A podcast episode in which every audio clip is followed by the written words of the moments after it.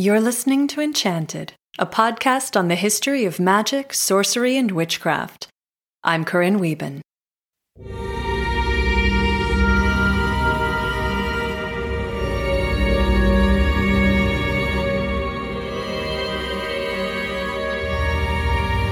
A voice woke him in the night. That's what saved him. He couldn't see who spoke in the darkness, but he didn't need to. He knew a divine messenger when he heard one. It spoke his name and warned him of the terrible divine judgment that was coming a flood, one that would wash away all life from the earth. He must build a vessel, the voice whispered, large enough to house the man, his wife, his family, every kind of creature on the earth, and every kind of seed. The vessel would be called the Preserver of Life. The man worked tirelessly, day in and day out, by sunlight and firelight. Finally, as his family boarded to store the last bit of seed, the rain began to fall. Soon it was a torrent, a mighty river from the heavens lashing his vessel from all sides. He lost count of the days.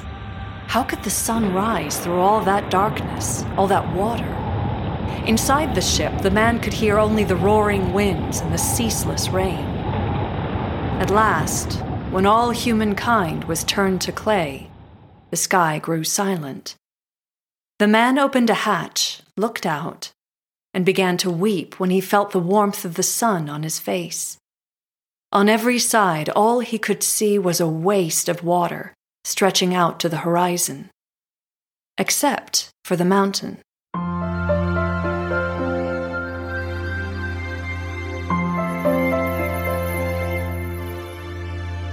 Far in the distance, the peak of a mountaintop offered the hope of land.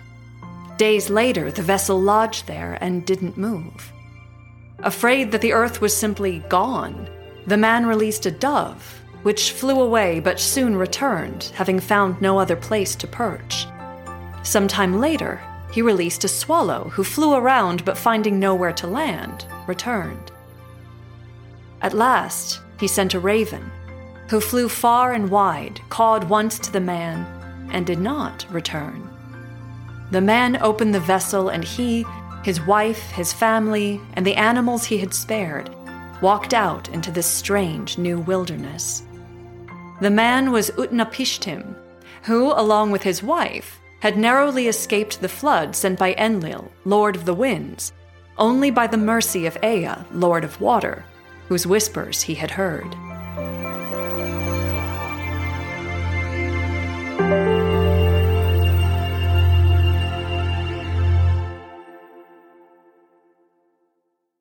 This story of the deluge, so similar to the biblical account of Noah's flood, is from the Epic of Gilgamesh, the 4,000 year old story of a Mesopotamian king who defied the gods, mourned the death of his partner, and set out to find the secret of eternal life.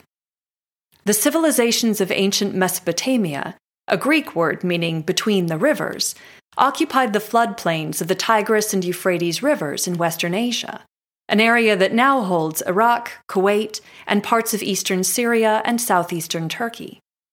The major Mesopotamian civilizations, the Sumerians and Akkadians, who incorporated the Assyrians and Babylonians into their empire, left us some of the earliest written records on Earth in the form of clay tablets stamped in cuneiform.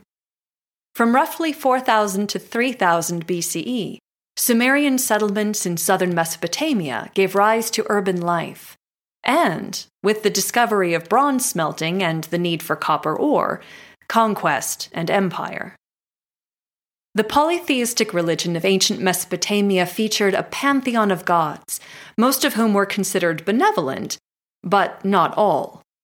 Some of the Mesopotamian gods were jealous and quick to anger, or ambivalent in their moods, like the Sumerian Inanna, called Ishtar in Akkadian.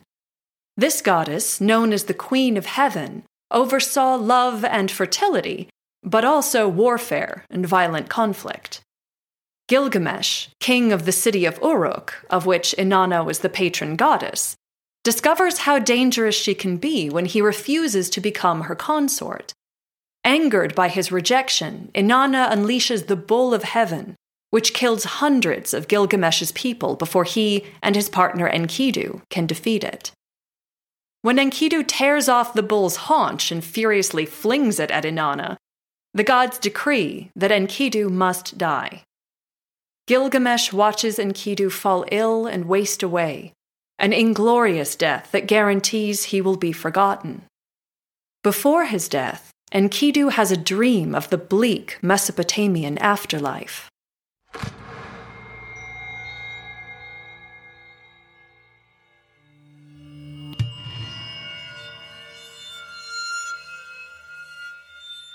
There is a house whose people sit in darkness. Dust is their food, and clay their meat. They are clothed like birds with wings for covering. They see no light. They sit in darkness. I entered the house of dust and I saw the kings of the earth, their crowns put away forever. Rulers and princes, all those who once wore kingly crowns and ruled the world in the days of old. In the house of dust which I entered were high priests and acolytes, priests of the incantation and of ecstasy. There were servers of the temple. I saw also Samuqan, god of cattle, and there was Ereshkigal, the queen of the underworld, and Belet Sheri, squatted in front of her she who is recorder of the gods and keeps the book of death. She held a tablet from which she read. She raised her head. She saw me and spoke. Who has brought this one here?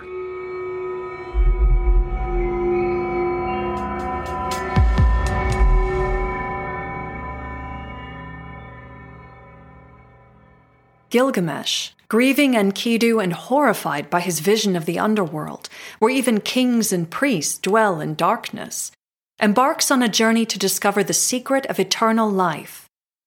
He decides to speak to the only two mortals who have achieved it, Utnapishtim and his wife. Gilgamesh walks through a mountain where he spends seven days in darkness eventually emerges to convince the ferryman Urshanabi to transport him across the River of the Dead, and meets Utnapishtim, who tells Gilgamesh the story of the flood. The Epic of Gilgamesh is one text among many that we've recovered from the ancient Mesopotamian world, thanks to the durability of their fired clay tablets. Among these texts are literature, diplomatic letters, law codes, treaties, and magical texts that describe the rituals and incantations to prevent, or in some cases cause, illness and other harm. Much of ancient Mesopotamian magic involved anti witchcraft rituals, called maklu, which would be performed by specialists called in Akkadian ashipu or mashmashu. The closest English translation would be exorcists. These exorcists were usually male professionals who performed purification rituals for houses, stables, and fields, foundation and dedication rituals for temples, and consecration rituals for religious and royal officials. But their most common job, by far, was combating witchcraft and healing illnesses by purification. The association of exorcists with healing was so pronounced that Mesopotamian medical texts often mentioned the physician, Asu, and the exorcist, Ashipu, together. The first would be called on to heal obvious physical ailments, while the second treated the more elusive ones. One Akkadian text describing the ritual of Maklu lists the possible causes of illness in the patient, including sorcerers, witches, and owlmen. Those forces that could attack the purity of body and spirit also included various demons, angry gods, angry ghosts, one's own transgressions of taboos, and witchcraft. The harmful magic performed by witches, both male and female, was expressly forbidden in law codes, indicating the possibility of magical attack worried ancient Mesopotamians at all levels of society. Whatever the cause, misfortune, injury, and illness were always the result of spiritual impurity. Magical rituals for healing therefore purged impurities and were designed to restore both physical and spiritual well being. These purification rituals were also necessary for those who wished to enter temples and sanctuaries, and for priests entering office. Such purification rituals often invoked Marduk, the patron god of Babylon, long considered to be the exorcist of the gods, and called on him to combat the forces of evil. They have no god. They are children of the nether world. The evil Utuku, the evil Alu, the evil ghost, the evil Gallu, the evil god, the evil Rabisu, Lamashtu, Labasu, and Ahasu. They descend on a man. They walk about stealthily in the street at night. They destroy the cattle pen and smash the sheepfold. They slither in through the door like a serpent. They drive through the door pivot like the wind. They drive the wife from her husband's lap. They remove the child from a man's knee. They oust the groom from his father in law's house. They spread stupor and oblivion. It is they who keep chasing a man.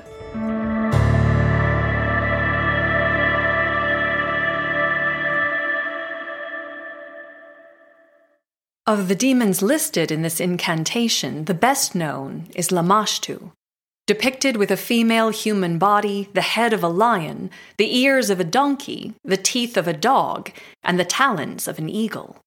She was thought to attack women and infants before, during, and after childbirth, and possibly served as a prototype for the apocryphal biblical demon Lilith, since both represent the inverse of maternal nurturing. Precautions against Lamashtu's attacks included destroying images of her, wearing protective amulets, and chanting incantations to encourage her journey back to the underworld. Pull up your tent pegs, roll up your ropes. Go off to your mountain like a wild ass of the steppe. May Marduk, the incantation expert, the exorcist, give you a comb, a clasp, a spindle, a blanket, and a dress pin.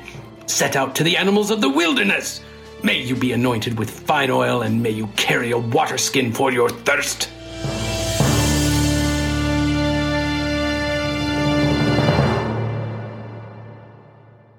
Other dangerous entities included Ardat Lili, Wind Maiden, the spirit of a young girl who never experienced love, marriage, or motherhood, who, in her sorrow and bitterness, drifts on the wind, inflicting mysterious illnesses, and Samanu, redness, who traveled across the river from the mountains to cause painful inflammation and bleeding.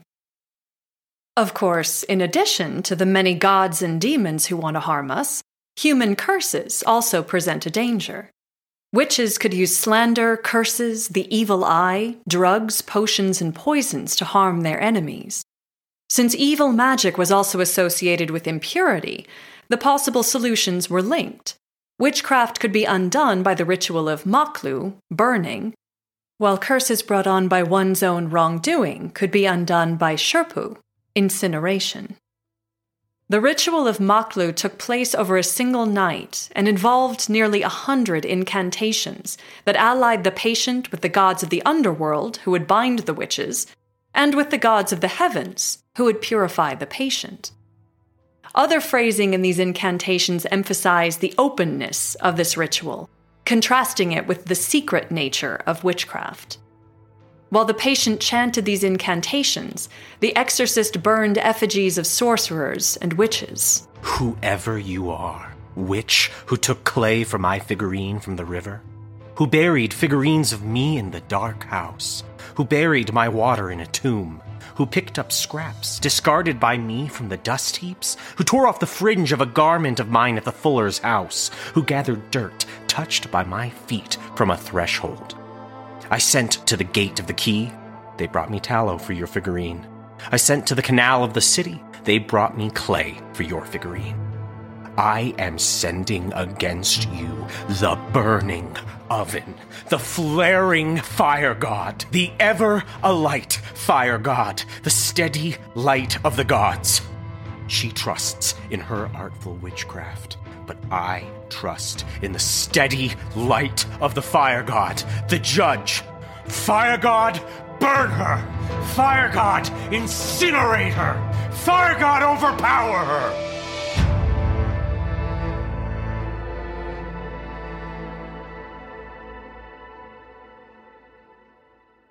After the evildoer was repeatedly symbolically burned in the fire, the exorcist poured black liquid over the figure as the patient recited incantations to leave the attacker to death and darkness.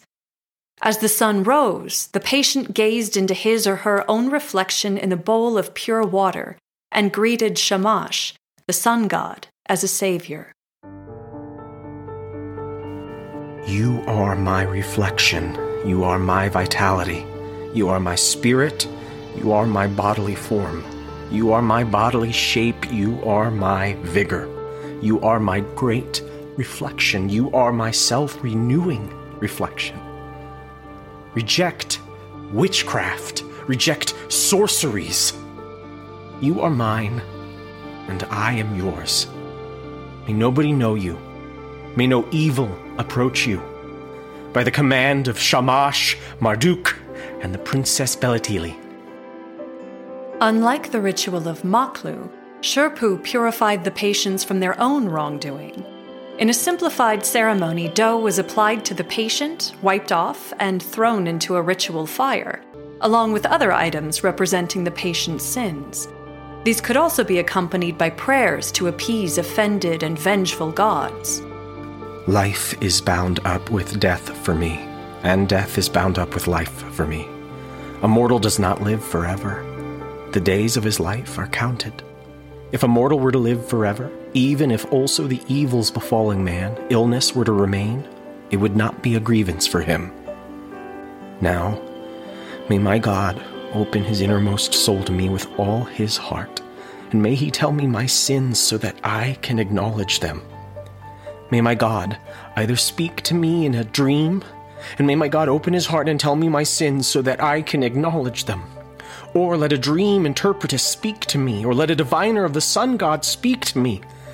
And may my God open his innermost soul to me with all his heart, and may he tell me my sins so that I can acknowledge them.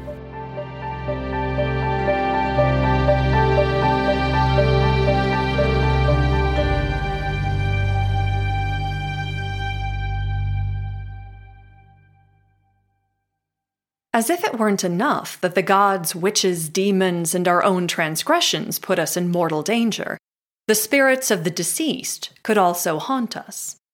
We've already seen Enkidu's bleak vision of the Mesopotamian afterlife in the Epic of Gilgamesh. The deceased dwelled in the dark of the netherworld, eating clay and dust.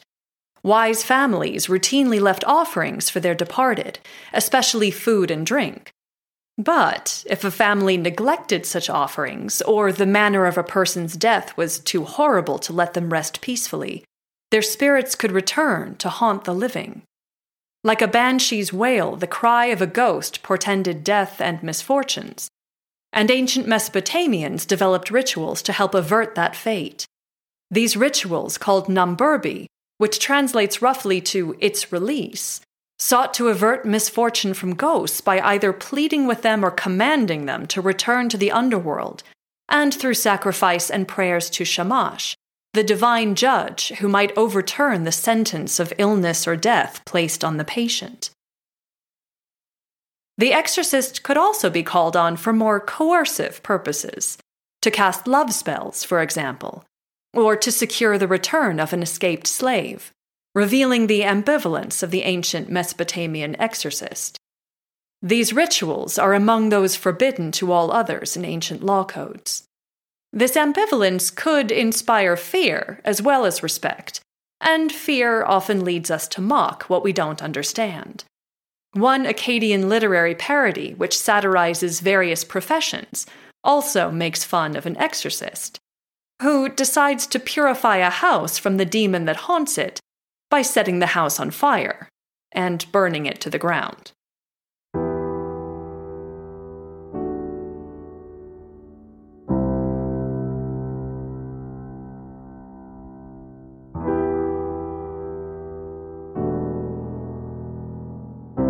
There were a million ways to die in ancient Mesopotamia. Unlike the dependable Egyptian Nile, the Tigris and Euphrates rivers flooded unpredictably, sometimes violently, washing away settlements and their inhabitants and destroying much needed crops. Disease came and went mysteriously, and conflicts with neighboring city states could lead to invasion and war, with the losers facing enslavement or death. The only salvation from these external dangers came in the form of physical and spiritual purification. The gods controlled the fate of humankind, and the anger of Enlil, lord of the winds, or of Ishtar, goddess of love and war, could perhaps be assuaged or overruled by Marduk, god of justice, or Shamash, lord of the sun. It's no wonder that the people of Mesopotamia looked to the Ashipu to drive away evil sent by others, or to purge their own sins. Because the one thing that every Mesopotamian knew was the certainty of their own mortality. Their semi divine hero Gilgamesh, after all, failed in his quest to obtain immortality. Utnapishtim, survivor of the flood, gave the king, who is two thirds god and one third man, two opportunities to obtain eternal life. He first told Gilgamesh that he must stay awake for seven days and seven nights. If he could do that, he would be given the secret to eternal life. Gilgamesh fell asleep instantly and slept through all seven days of the challenge. He awoke on the seventh day to find the seven loaves of bread Utnapishtim's wife had baked, one for each day, in various states of staleness and moldiness. Utnapishtim then gave Gilgamesh a final challenge to dive to the bottom of the underground sea of fresh water and pick a thorny flowering plant that grows there, which has the power to restore youth and strength. Gilgamesh succeeds in obtaining the plant but as he was retiring home, he stopped to bathe in a well of cool water. No sooner had he put down the plant than a serpent hiding in the water snatched up the flower, shed its skin, and dove back into the well. Having lost his last chance for eternal life, Gilgamesh wept and returned to his city of Uruk. The epic ends with the death and funeral rites of the king, where he's given the hope, if not of eternal life, at least of eternal remembrance. The destiny was fulfilled which the father of the gods, Enlil of the mountain, had decreed for Gilgamesh. In nether earth, the darkness will show him a light. Of mankind, all that are known, none will leave a monument for generations to come to compare with his. You were given the kingship. Such was your destiny. Everlasting life was not your destiny. Because of this, do not be sad at heart. Do not be grieved or oppressed. Deal justly before the face of the sun. In those days, the Lord Gilgamesh departed, the son of Ninsun, the king, peerless, without an equal among men, who did not neglect Enlil, his master. O Gilgamesh, Lord of Kulab, great is thy praise.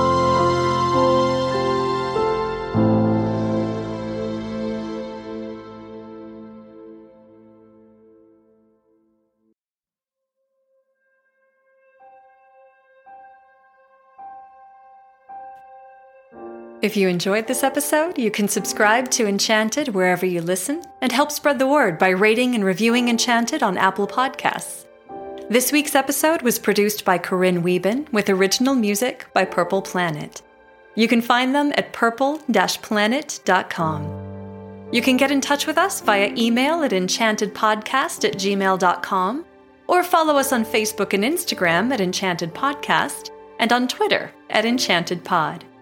If you're interested in supporting us on Patreon, just $5 a month gives you access to exclusive bonus content, sneak previews of what's ahead, and early access to upcoming episodes. To learn more about the show or to become a supporter and help keep the magic going, please visit enchantedpodcast.net. I'm Corinne Wieben. Thank you for listening and stay enchanted.